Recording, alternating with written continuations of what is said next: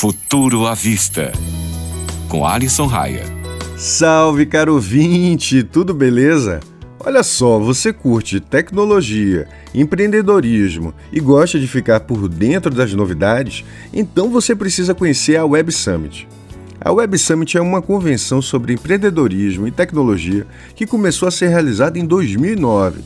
Os participantes vão desde as pequenas empresas de tecnologia até Big Techs da Fortune 500, que são as 500 maiores corporações dos Estados Unidos por receita total. É uma mistura de CEOs, CTOs e fundadores de startups e uma série de personalidades globais como atores, políticos, músicos e atletas. O evento conta com mais de 800 palestrantes, onde você poderá ouvir o que pensa o diretor da OMS, o Tedros Adhanom, o Capitão América, o ator Chris Evans, o fundador da Zoom, o Eric Yuan, a ativista Malala e a tenista Serena Williams. A feira começa hoje, dia 2 de dezembro, e vai até sexta-feira, dia 4.